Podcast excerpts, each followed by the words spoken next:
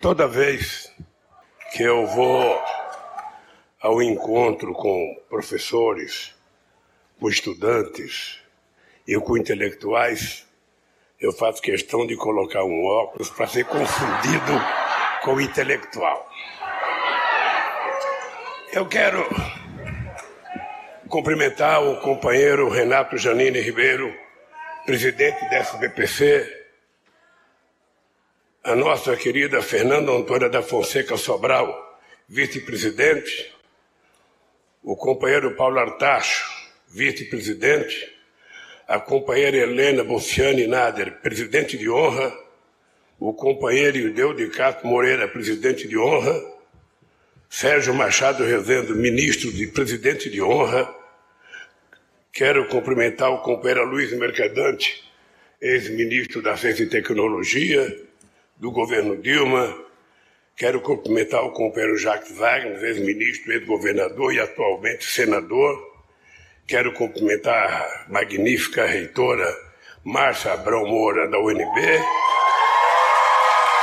E quero cumprimentar o vice-reitor Henrico Elva,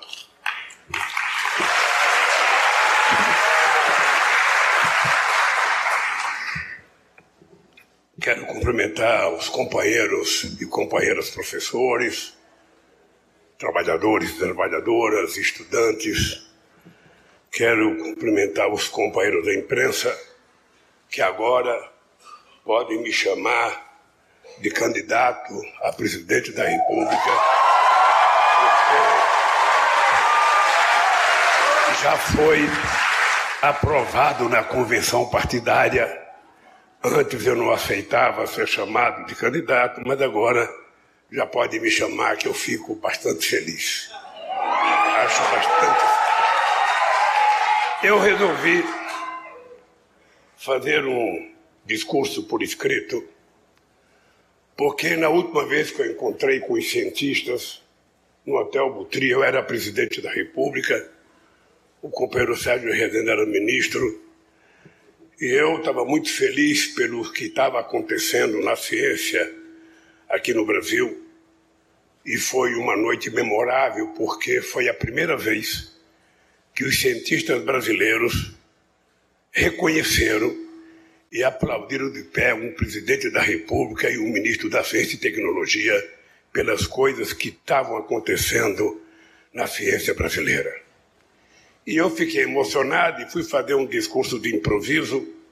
E hoje eu reli o meu discurso. E eu falei demais. E eu vou falar aqui apenas o essencial para não cansar vocês e não enjoar, porque virão outras pessoas aqui falarem. E eu quero ser o mais comedido de todos dos que vierem aqui. Em primeiro lugar, Quero parabenizar e agradecer aos pesquisadores e pesquisadoras, aos professores, professoras e estudantes, a todos os trabalhadores e trabalhadoras da educação, da ciência e da tecnologia pelo trabalho que vocês realizaram. Parabenizo e agradeço às entidades científicas e instituições de ensino e pesquisa pelo que têm feito pelo Brasil, mesmo em um contexto tão adverso como vivemos atualmente.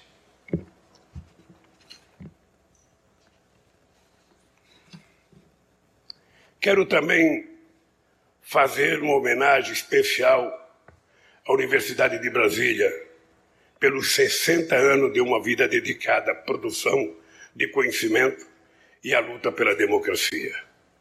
A UNB nasceu do sonho de Darcy Ribeiro e Anísio Teixeira e é a prova viva de que sonhar vale a pena.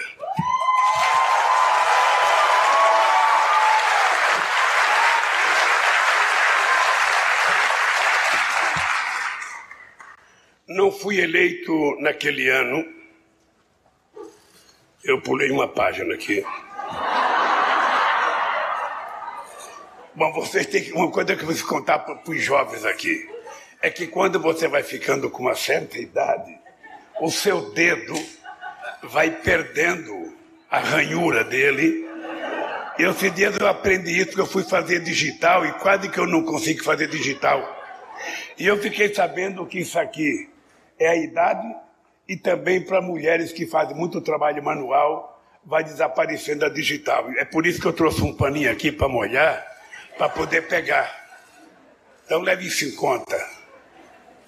Quero também fazer uma homenagem especial, não, há 24 anos, em julho de 1998, quando era candidato a presidente da República, atendi a um convite da SBPC, semelhante a este, para estar presente na reunião anual realizada na cidade de Natal, no Rio Grande do Norte. O objetivo também semelhante ao de hoje era conversar com os pesquisadores e estudantes sobre as propostas para a ciência e para a educação. Não fui eleito naquele ano, mas quando assumi a presidência em 2003, logo começamos a trabalhar com a comunidade científica para discutir propostas e meios de torná-las realidade. Uma das primeiras medidas que tomamos foi reativar o Conselho de Ciência e Tecnologia, o CCT, pois eu sabia que era o melhor fórum para o governo dialogar com a comunidade científica e também com os empresários.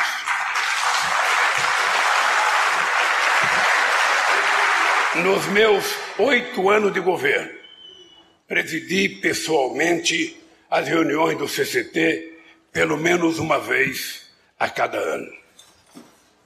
As reuniões das quais não pude participar foram presididas pelo ministro-chefe da Casa Civil, que depois me relatava as discussões e as decisões.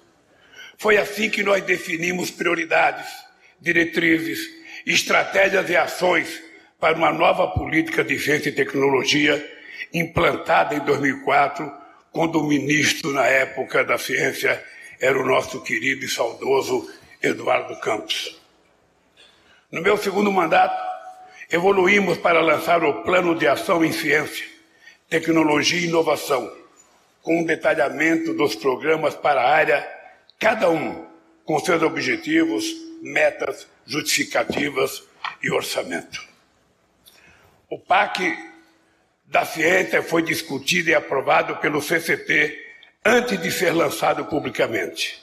E nos quatro anos do PAC, de 2007 a 2010, o plano foi integralmente executado com recursos de 41 bilhões de reais, que correspondem à moeda de hoje a 70 bilhões de reais.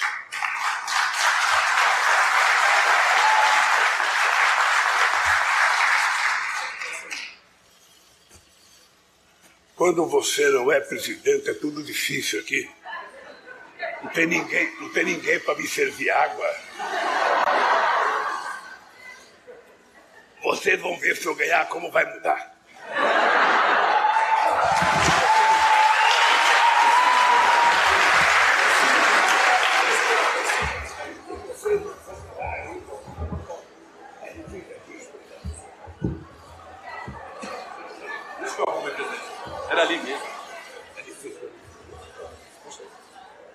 Vocês vão ver como vai mudar, se Deus quiser, a partir de janeiro de 2003. Eu não vou nem ter sede, vai estar alguém com um copo d'água aqui para me pegar.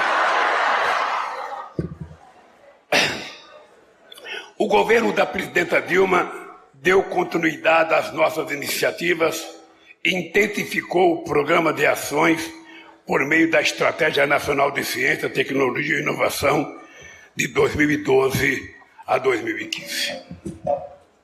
Foi assim que o país saltou de um patamar de investimentos em pesquisa e desenvolvimento de 0,88% do PIB ao ano de, no ano 2002 para 1,24% em 2013, sendo o melhor resultado conquistado em 37 anos de existência do Ministério da Ciência e Tecnologia. Em 2008, em 2008 tive o prazer de visitar a sede da SBPC em São Paulo, acompanhado de alguns ministros, sendo recebido pelo saudoso companheiro Antônio Halpe, na época então presidente. Se o Janine me convidar para voltar a Maria Antônia, eu estarei lá, Janine, é só convidar. Foi a primeira, foi a primeira vez, e pelo que eu sei, a única em que um presidente da República visitou a histórica sede da Rua Maria Antônia para simbolizar a importância do diálogo com a comunidade científica. Solicitei à SBPC que me trouxesse a cesta de problemas da área e ali se iniciou a discussão do marco legal de ciência, tecnologia e inovação que seria aprovado anos depois. Na época, comemorávamos os avanços que alcançamos na produção do conhecimento, na pesquisa e no desenvolvimento da inovação no nosso país. Mas sabíamos que tínhamos dado apenas os primeiros passos para reduzir nossos graves problemas históricos em muitos setores da economia e no enfrentamento das desigualdades. Queridos amigos e queridas amigas, a implementação dos planos plurianuais em nossos governos deu início à aceleração dos investimentos em educação e infraestrutura, fortalecendo as cadeias produtivas e o fomento à inovação. O objetivo central era alavancar a economia brasileira e conjugar o crescimento com a inclusão social, construindo, por fim, a base para a sociedade do conhecimento. Tais frentes de expansão tinham também como eixos dinâmicos a dimensão ambiental e territorial. A integração e complementariedade entre essas dimensões exigiram aumentar a eficiência da coordenação das ações do governo do PT. Nesse sentido, as políticas de ciência, tecnologia e inovação tiveram estreita articulação com diversos outros programas.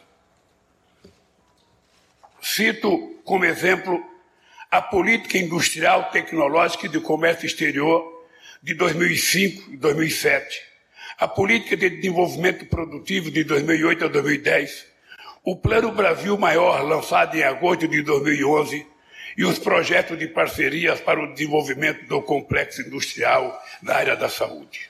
Ou seja, a ciência e a tecnologia foram alçadas à condição de eixo central da nossa política de governo. Infelizmente, o golpe contra a democracia em 2016 deu início ao desmonte das instituições públicas. O chamado teto de gastos, que tira dos pobres para dar aos ricos, aprofundou a agenda neoliberal na direção do Estado mínimo ultrapassando as piores previsões, o atual governo colocou o Brasil numa máquina do tempo rumo ao passado.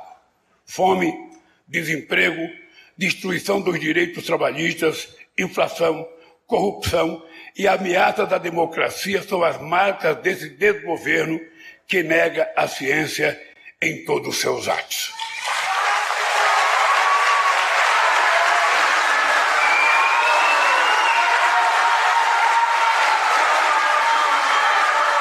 Você veja, você veja o que eu falei corrupção aqui, porque vira e mexe o presidente diz que não tem corrupção no governo dele. Me parece que ele não sabe a família que tem.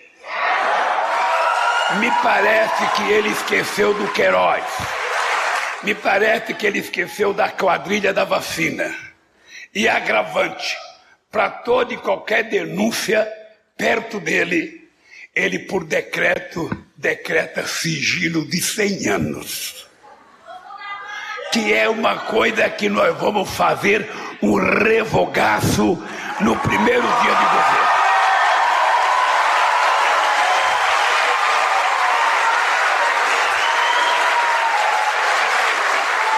Diferente, diferente do nosso governo, que tinha o portal da transparência, e tinha a lei de acesso a informações. Qualquer pessoa poderia saber a qualidade do papel higiênico que se usava no Palácio do Planalto. Hoje, você não sabe nem as informações sobre a vacina para combater o Covid. O resultado mais trágico desse apagão científico que estamos sofrendo hoje são os quase 680 mil pessoas mortas pelo Covid.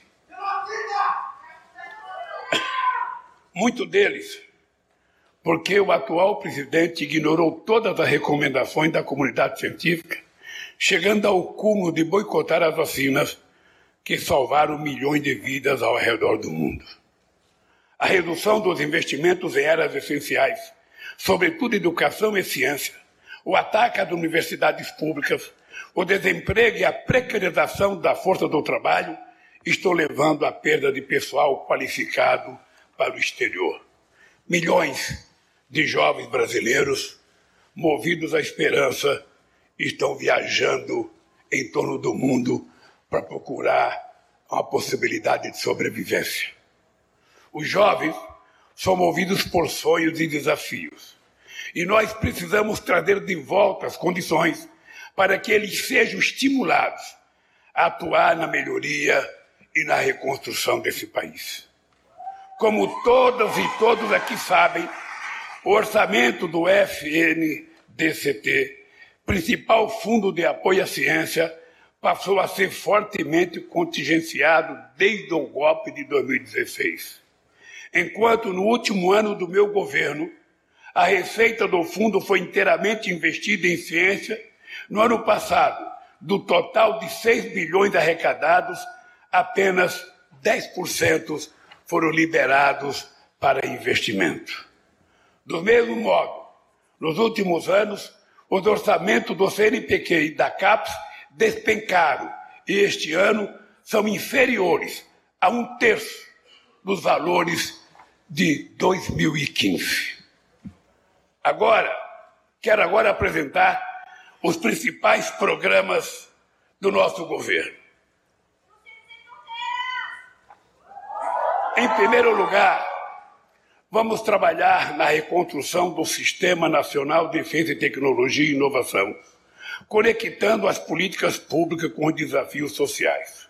O sistema deverá promover a colaboração de agências federais, estaduais e municipais no fomento de programas e ações em todas as regiões do país. Vamos realizar a quinta Conferência Nacional de Ciência e Tecnologia e Inovação para o envolvimento dos cientistas, dos empresários, dos trabalhadores, dos agentes de governo, dos jovens e da sociedade brasileira como um todo.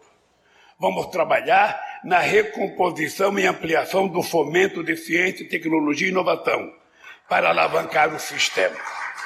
Os orçamentos das agências de fomento federais, destacadamente do CNPq, FINEP e CAPES, devem ser recuperados e ampliados a partir dos patamares mais elevados alcançados no governo do PT. Os investimentos para a área serão ampliados com a destinação de parcela dos recursos do Fundo Social do Pré-Sal, que a gente dizia como fizemos a lei que regulou o pré-sal. Vamos trabalhar para ampliar e melhorar a qualidade da educação em todos os níveis no Brasil, desde a educação básica à pós-graduação, passando por um programa emergencial de inclusão e reintegração educacional para os jovens sem escola nos diferentes graus educacionais, com atenção prioritária à universalização da inclusão digital que o Brasil tanto necessita. Vamos apoiar iniciativas para estimular a inovação no ambiente empresarial, com projetos de pesquisa, desenvolvimento tecnológico e inovação em empresas Precisamos elevar a competitividade na produção industrial, o aumento das exportações e substituição de importações, intensificação e internalização tecnológica e o desenvolvimento de novos segmentos. Vamos incentivar a criação e consolidação de empresas privadas, públicas e estatais em empreendimento de propriedade compartilhada, intensivas em tecnologia, em setores da média e alta tecnologia da indústria 4.0. Precisamos promover ações de popularização e difusão da ciência e expandir o uso de tecnologias inclusivas e garantir a ampliação da cobertura de banda larga, levando conectividade às áreas remotas. Queremos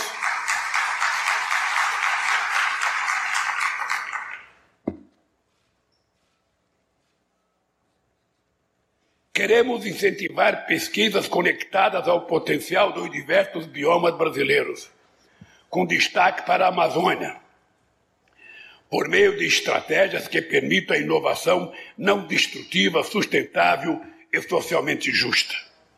Essa proposta deve mobilizar as universidades, as instituições de pesquisa e gerar estímulos coordenados a partir do Estado para os investimentos privados. É fundamental a inclusão socioprodutiva de povos indígenas, populações tradicionais e agricultores familiares. Queridas amigos e queridos amigos, um projeto de nação capaz de enfrentar os desafios do tempo presente, rumo ao futuro, não pode renunciar a alguns compromissos fundamentais. A democracia, o desenvolvimento econômico, educacional, científico e tecnológico, a inclusão social, a redução das assimetrias regionais e a pluralidade cultural. A soberania nacional e a defesa do meio ambiente devem caminhar juntas e orientadas para a ampliação da cidadania, do trabalho e da renda. O avanço nesse campo foi e é fruto de lutas e resistência das forças progressistas ao longo da nossa trajetória histórica e, portanto, deve ser defendido e aprofundado. Estou aqui mais uma vez, conclamando a sociedade brasileira para que se mobilize em defesa do Estado, em defesa da educação, da ciência, tecnologia e inovação, do meio ambiente, dos direitos humanos, da saúde e demais patrimônios brasileiros. Lutemos, lutemos pela preservação da vida, pela garantia da soberania e a redução da desigualdade de nosso país. Convido a todos e a todas para o avanço na retomada do processo de desenvolvimento, numa perspectiva do uso dos recursos naturais com sustentabilidade e inclusão. Vamos reconstruir, vamos reconstruir juntos um país em que a fome seja extinta para sempre. Um país em que todos os brasileiros e brasileiras tenham acesso à educação, saúde, moradia, emprego com salário digno e direitos garantidos e oportunidades para conquistar uma vida melhor. Um país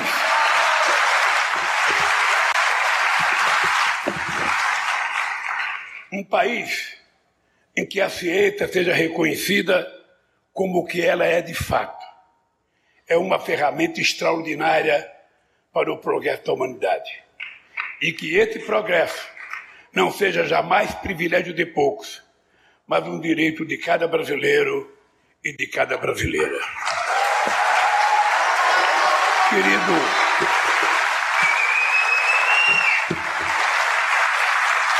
querido companheiro Janine, presidente da SPPC, queridos e queridas magníficos reitores, vices-presidentes, que eu vi um monte, presidente de honras, que eu vi um monte, o PT só tem um, que sou eu. A vida monte. Eu queria terminar dizendo para vocês que nós vivemos um momento nesse país em que penso eu que nenhum de nós acreditava que depois da nossa experiência de governo a gente pudesse viver. Eu confesso a vocês que quando deixei o governo em 2010, eu imaginava que o Brasil caminhava a passos largos para que a gente se transformasse numa economia efetivamente próspera, que a educação não fosse uma coisa casual, mas uma política permanente de acreditar que na história da humanidade não existiu nenhum país que se desenvolvesse e crescesse economicamente sem antes investir em educação e ciência e tecnologia. Eu imaginava que o Brasil pudesse ocupar a quinta ou a sexta posição da economia mundial. Eu imaginava que os empregos pudessem ser transformados cada mais em empregos de qualidade, porque estávamos caminhando para isso. Eu não esqueço da quantidade de jovens que retornavam da Europa, que retornavam do Japão, que retornavam de Portugal para voltar a trabalhar no Brasil, porque o Brasil estava oferecendo oportunidades de emprego em várias áreas da nossa economia. Eu não esqueço nunca o sonho e o brilho nos olhos da nossa juventude o orgulho das nossas pessoas viajando pelo mundo e como era bonito mostrar o passaporte brasileiro lá fora pelo grau de reconhecimento que as pessoas tinham da evolução do Brasil. Eu não imaginava que fosse haver um golpe na presidenta Dilma. Você veja que inventaram uma pedalada para colocar no lugar da pedalada uma motociata. Ou seja, a coisa muito mais grave. Fizeram um tremendo carnaval com o mensalão e hoje estão aprovando um orçamento secreto que é a maior excrescência da política orçamentária desse país, aonde o presidente não tem poder sobre o orçamento é a Câmara dos Deputados e meia dúzia de deputados que dirige o orçamento. E eu fico me perguntando que país é esse?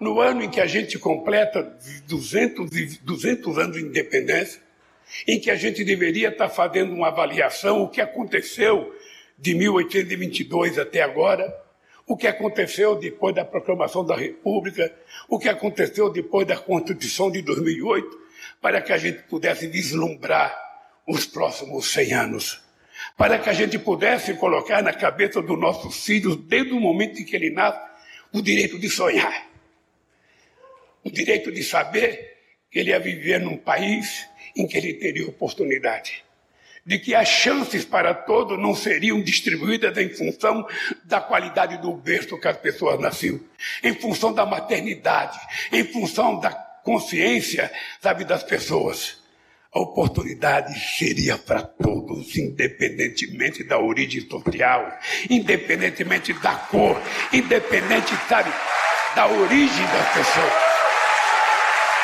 É exatamente, é exatamente essa igualdade de oportunidade que permita que todos entrem em campo com a mesma chance. Todos disputando a igualdade de condições todos almoçando três, comendo três vezes ao dia, porque o Paulo Freire dizia: Eu descobri que eu era inteligente quando eu comecei a comer. E é verdade. Quando a gente come bem, a gente fica mais bonito, a gente fica mais sabido, a gente fica mais esperto. E como é que a gente pode chegar no ano em que a gente completa 200 anos de independência, com 33 milhões de pessoas passando fome? Com pessoas na fila do terceiro maior produtor de alimento do mundo, com gente na fila do país que produz a maior quantidade de proteína animal do planeta Terra, as pessoas na fila do osso, ou pegando carcaça em lixos para comer. Qual é a explicação política que pode se dar ou econômica? Qual é a explicação sociológica que pode se dar para um país que vive o descaso que nós estamos vivendo. Vocês estão lembrados que eu dizia na campanha de 89 que a seca era um fenômeno da natureza, mas a fome causada pela seca era um fenômeno da falta de vergonha das pessoas que governaram esse país. Da mesma forma, da mesma forma, eu posso dizer para você, olhando no olho de cada mulher, de cada homem, de cada estudante, de que não tem explicação econômica você ter no planeta Terra 900 milhões de pessoas passando fome. A ciência já permitiu que a gente produzisse mais alimento do que a humanidade pode consumir. O que que falta então? Falta primeiro condições para que as pessoas tenham acesso àquele alimento. Falta dinheiro para as pessoas comprarem. E falta incentivo à produção.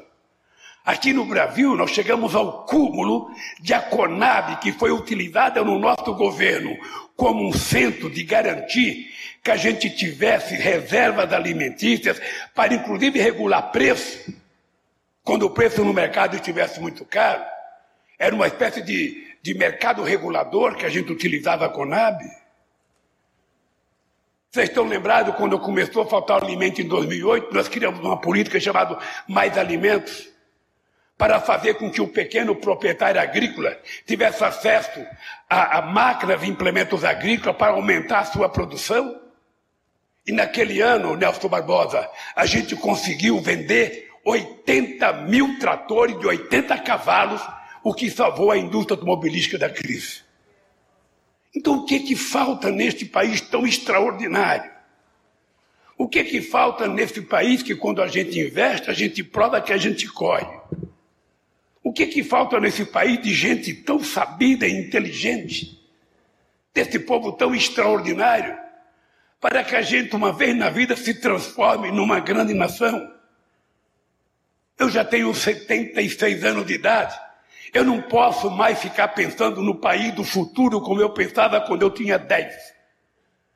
Nós precisamos concretizar que esse país se transforme efetivamente num país perceptível pelo nosso povo, num país que produza coisa que seja tangível para o nosso povo. A gente não pode continuar achando que nós somos obra do acaso.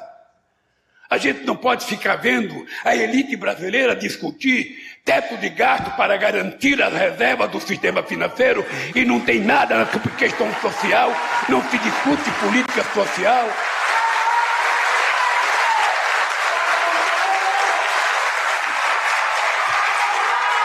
Companheiro Janine, companheiro Nelson Barbosa, eu tenho feito muitas reuniões com gente diversas.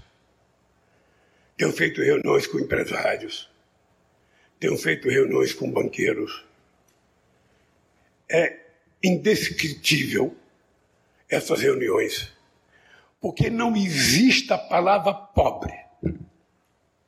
Não existe nenhuma palavra que seja dita em relação à miséria que tomou conta desse país. Nós tínhamos acabado com a fome, não tinha mais criança pedindo esmola na rua. Hoje as pessoas não pedem mais esmola, as pessoas já escrevem: Eu quero comida. As pessoas já não têm mais vergonha de dizer: Eu estou com fome de verdade. E não é apenas dos 33 milhões que já estão com fome de verdade, é mais 105 milhões de pessoas que falta algum componente nas calorias que permita ao ser humano viver dignamente. E nenhum de nós, em sã consciência, possa acreditar que isso é um fenômeno da natureza. Nenhum de nós pode acreditar que neste país alguém não coma porque não tenhamos terra porque não tenhamos conhecimento e não tenhamos capacidade de produzir. Não de nós acredita que uma pessoa é obrigada a ir na fila do osso porque não tem dinheiro para comprar um pedaço de carne. E muitas vezes nós nos tornamos insensíveis, porque a gente começa a normalizar essas coisas. A gente começa a achar que é assim mesmo a gente começa a achar isso é coisa de Deus. Não é coisa de Deus, isso é coisa do diabo. A fome não pode ser coisa do Deus. A fome não pode ser relativizada. Então eu queria, Janina, aproveitar esse convite que você me fez para vir aqui. Para além de falar de ciência e tecnologia, eu acho que a SBPC sempre foi um centro de debates acalorados de tudo que acontece nesse país para dizer para vocês: eu estou com 76 anos de idade. Eu digo todo dia que tenho energia de 30 e tesão de 20. Porque eu quero provar. Eu quero provar mais uma vez. Se prepare, Nelson Barbosa. Eu quero provar mais uma vez que a gente vai recuperar esse país definitivamente.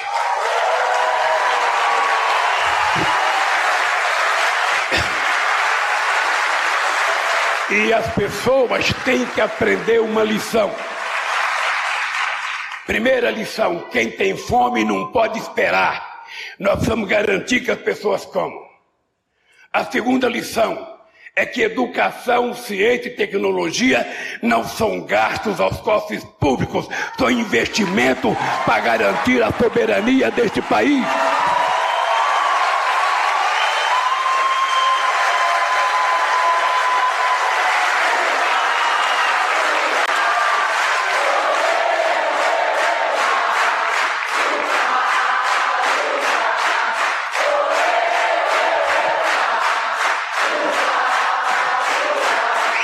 Pessoas, as pessoas que vão assumir cargo de responsabilidade nesse país, precisa aprender a fazer uma outra conta. A gente precisa parar de dizer tal coisa gasta muito, tal coisa não tem dinheiro, tal coisa. Nós temos que começar a nos perguntar todo dia quanto custou a este país não fazer as coisas no tempo certo. Quanto custou a esse país não fazer a reforma agrária quando há 50 anos atrás o mundo fez? Quanto custou a esse país acabar com a escravidão e, ao invés de dar emprego para o povo negro, resolveu colocá-lo na rua para chamá-lo de vagabundo e culpá-lo por toda a excrescência que acontece nesse país? Quanto custou a esse país ser o último país a fazer independência? Quanto custou a esse país ser o último país do nosso continente a ter uma universidade? Porque a meninada muitas vezes não sabe disso. E eu digo em todo lugar que eu vou: o Peru foi descoberto em 1492, que foi a descoberta hispânica. Em 1554, o Peru já tinha a sua primeira universidade. E o Brasil foi descoberto em 1500. E a sua primeira universidade só foi feita em 1920. Qual é a explicação? Se a elite brasileira não gostava que o povo aprendesse, não gostava que o povo estudasse, não gostava que o povo lesse, porque a leitura permitiria ter conhecimento do que estava acontecendo no mundo. E me parece que a elite brasileira queria manter os brasileiros os indígenas e os negros na ignorância absoluta, porque quando a gente não sabe, a gente muitas vezes é tangido como se fosse gado. E nós temos que ter a coragem de fazer daqui para frente o que a gente não teve coragem de fazer daqui para trás. É por isso que eu quero dizer para vocês: eu estou nessa disputa. Não quero que vocês esqueçam o que eu vou dizer aqui porque eu quero que vocês me cobrem. Eu estou nessa disputa. Estou com muita disposição de voltar a ser presidente da República. Estou com muita disposição de ganhar esse país. Primeiro, porque eu quero que esse país volte a ter credibilidade internacional. Não é possível que um país que era respeitado pelos Estados Unidos, pela China, pela Índia, pela Rússia, pela Argentina, pelo México, pela Alemanha, pela França, seja um paira internacional hoje que ninguém quer encontrar com o presidente, ninguém quer vir aqui. Não é possível. Não é possível um país que vive um momento em que o mundo tem dinheiro sobrando e não vem dinheiro para investimento direto, porque ninguém confia no governo. E quando vem, para comprar as empresas públicas. E a gente quer dizer que vai parar com venda de empresa pública. Quem quiser investir, vem investir em coisas novas.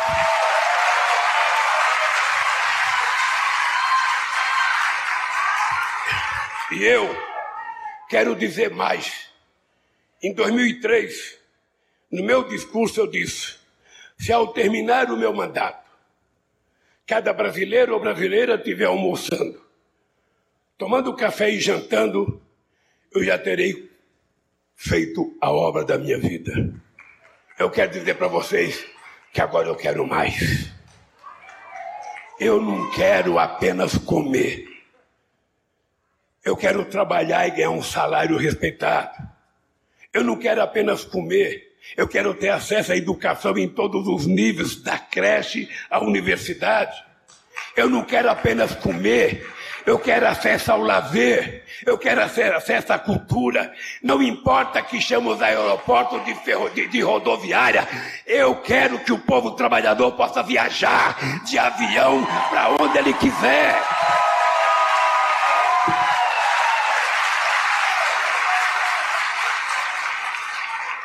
E eu volto com a disposição de não ficar discutindo o problema, Nelson. Eu quero discutir a solução. Eu quero discutir a solução.